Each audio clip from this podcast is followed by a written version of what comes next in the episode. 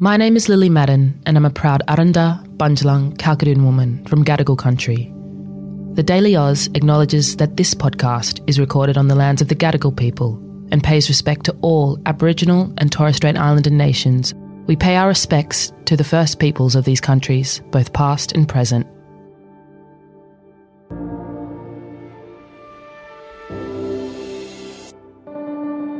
Good morning and welcome to the Daily Oz. It's Friday, the 12th of January. I'm Zara. I'm Sam. Donald Trump has been leading the news cycle when it comes to the Republican nominees for this year's presidential election. But in all that intensity of the election, one person has actually emerged as his biggest contender. That's why I think you need a badass woman in charge at the White House. Nikki Haley could end up winning the Republican nomination for president. But who actually is she? And could she really win against the former president? What would the US look like if she was elected as its next president? We'll let you know in today's deep dive. But first, Sam, the headlines. Opposition leader Peter Dutton said Australians should boycott Woolworths after the retailer said it wouldn't be selling Australian themed merchandise ahead of January 26. Earlier this week, the Woolworths Group, which also owns Big W, said it wouldn't be stocking themed merch in either of its retailers after declining sales and broader community discussions. Dutton told Sydney radio station 2GB that he doesn't go to Woolworths stores to be told how I need to vote. New South Wales police have appealed for witnesses after a 34 year old man was shot dead by officers on the state's south coast this week. Police were called to a medical clinic in Nowra on Wednesday afternoon after reports a patient at the practice was armed with a gun. He died at the scene while no other injuries were reported. An independent review will investigate the incident as a report is prepared for the coroner. Amazon will cut what it describes as several hundred jobs across its Prime Video and Amazon MGM Studios divisions.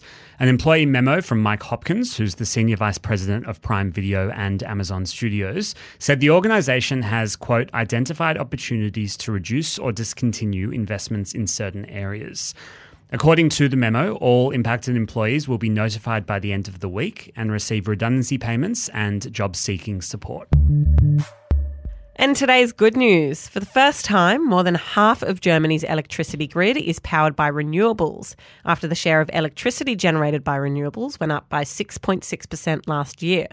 More than 40% of the country's renewable energy sources came from offshore wind power and solar power.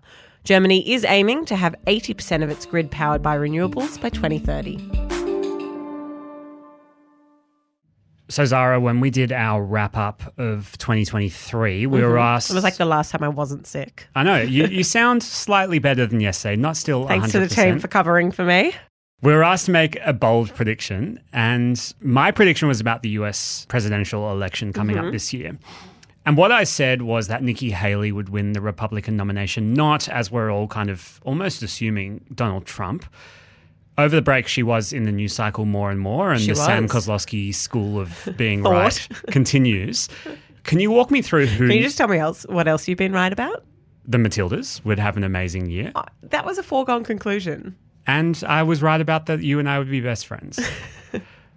Similarly foregone conclusion, but we'll go with it. Before we get to Sam and Zara, Mm-hmm. can you walk me through who Nikki Haley is? Yeah, it feels like since you uttered your prediction, there has not been a day that I've not read about Nikki Haley in the news. I really feel like her campaign's been building momentum. Um, it's been on an upward trajectory. So let's go back a bit and start with her backstory. So Nikki Haley was born in South Carolina to Indian immigrants who she says constantly reminded her and her siblings of how blessed they were to live in America. She actually studied accounting at Clemson University in South Carolina, and she'd been doing the bookkeeping for her family's clothing business since she was 13 years old. Wow. Yeah. So, another interesting fun fact about her, which you actually told me, and it's the most obscene fun fact, is that she convinced her husband to change his name. Yeah. Tell me about it. Well- you were the one that shouted Yeah. this across the office yesterday. It's just one of the most remarkable stories I've ever heard. That Tell me. She met her husband, who was called Bill Haley, Mm-hmm. and one day she said to him, I think you just look like a Michael. And No, it was his middle name, wasn't it? It was his middle name. She, she didn't just pluck a name. fr it's not like I looked at you and go, I think you look like a Stephen. She said, I think you look like a Michael, and today he's known as Michael Haley. Incredible influence, even if it is on one. She certainly knows how to, yeah, get an argument over the line. Putting aside her personal politics for a second, her story then goes that she'd been working as an accountant at a recycling company, and that's when she decided to enter politics. She ran for South Carolina's House of Reps in 2004 and then successfully ran to become the state's Republican governor in 2010. She was seen as a bit of an outsider at the time, but she did win the race and repeated her victory then, four years later in 2014. In doing so, she became South Carolina's first female governor and America's first female governor of colour. That was a title that she shared with New Mexico's governor, who was elected in the same year. She was also sworn in as the country's youngest governor at the age of 38. So she's quite used to being the first in these rooms. So she was in South Carolina politics for quite a while then, over a decade. What would she be remembered for in that period of her career? Look, I think it's always crude to assess somebody's entire political career, but it's fair to say that the biggest thing I think that she dealt with was the 2015 Charleston massacre. That was when a white supremacist opened fire at a church, killing nine black people. And the shooter posed in front of the Confederate flag, which was a Civil War era symbol of South Carolina's pro slavery history.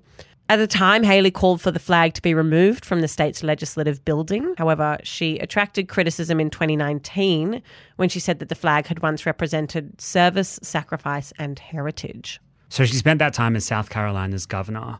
What did she do after that? So, when Donald Trump was elected president in 2016, he asked her to be the US ambassador to the United Nations. And I think that's when she really entered the kind of popular conscience a bit. So, gave up her position as governor and then became ambassador.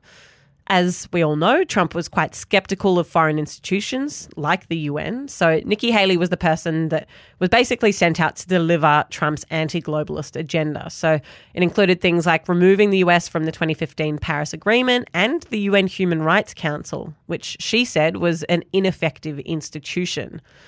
Ultimately, Nikki Haley wasn't really in this job for very long. She stepped down after less than two years as ambassador, and to this day, she hasn't really given a very clear reason as to why she did that. Okay, so Trump nominated Nikki Haley as the UN ambassador back in 2016. Does that mean that they're on the same kind of political alignment?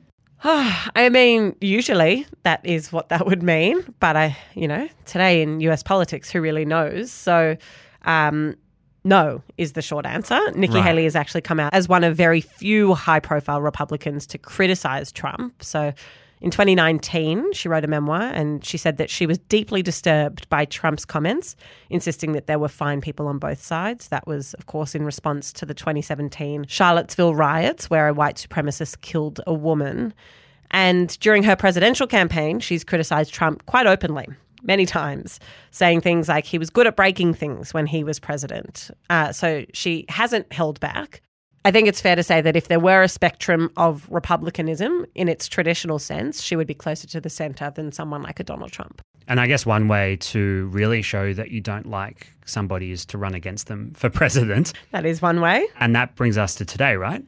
Yeah, so last February, Nikki Haley confirmed that she was running for the Republican nomination for president. So, just a quick recap you need to win the Republican nomination before you can be the Republican candidate who will be the opponent of Joe Biden. When she announced her candidacy, she asked voters to put a badass woman in the White House and said that she would represent a generational change. And how's that campaign gone? You said before that you've seen her in the news cycle mm. all the time. Is that a good thing? Is is she got a lot of support behind her? So she started out not really having a high poll rating, but her standing has steadily grown over time. She's had many viral moments like this. Honestly, every time I hear you, I feel a little bit dumber for what you say. She's quite clear that her main policy area would be tax reform and restricting spending. So she's really interested in this fiscal space. On foreign policy, she's called China the biggest threat to America's national security. She's promised to continue providing funds and relief in Ukraine's war against Russia, and she's promised to bring in the Trump era laws limiting asylum seekers arriving from Mexico. She's also been noticed by some big backers too. So we know that's a huge part of how these things oh, work. Massive. So the major Republican lobby group, it's called Americans for Prosperity Action. It's announced that it is backing Haley's campaign and has praised her for positive vision The New York Times has also reported that the co founder of LinkedIn, Reid Hoffman, has so far spent $370,000 on Haley's campaign. So it's fair to say she's being noticed. So Nikki Haley's not the only person running against Donald Trump. No, I'm pretty sure that we did a podcast last year, Who is Ron DeSantis? Because Yeah. at that point, he was seen as the biggest risk to Donald Trump. And interestingly, the two of them faced off yesterday in a CNN televised Hmm. debate. Chris Christie was the other person who was in the running. He dropped out of the race yesterday. So I guess the big question is getting narrower and narrower to answer. Hmm. Can Nikki Haley beat Donald Trump for the Republican nomination? If one is to read polls strictly, then it is unlikely. Uh, the polling is not in her favour. It's showing that Donald Trump, if everything goes his way, um, would win the Republican nomination. But her popularity is rising, like quite steadily. And as I said before, we've got other contenders who were seen as the kind of next big thing before who are having their popularity decrease. So the fact that she's going the other way, I think, is important. Trump is the clear frontrunner through and through, but he is facing many, many legal challenges in many forms. And while I don't think that the criminal charges against him will amount to enough that he won't win the Republican nomination, I do think those two efforts in Colorado and Maine to disqualify him from the ballot Because of his involvement in January 6th. yeah, if the Supreme Court doesn't overturn those decisions, which they very well could, and it would seem likely they would, but say that doesn't happen, then Donald Trump would face a very difficult road to the presidency. And in that case, it could be possible that Nikki Haley takes out the Republican nomination. One of the really interesting moments of this race is going to be if Nikki Haley continues this run, that her and Donald Trump will have to be on the same stage at some point. I Mm-hmm. mean, there is a world when they don't face off in a Republican nomination debate, but it's likely if they're the top two that they will. And, I we think- haven't seen Donald Trump in those No. scenarios this election cycle. But when the two of them come head to head, that could be really interesting. We'll keep an eye on Nikki Haley, Donald Trump, Ron DeSantis, and indeed the entire United States of America in what is a huge year for the country and the world. That's all we've got time for on today's episode of The Daily Oz. We'll be back again on Monday morning. Until then, have a great weekend.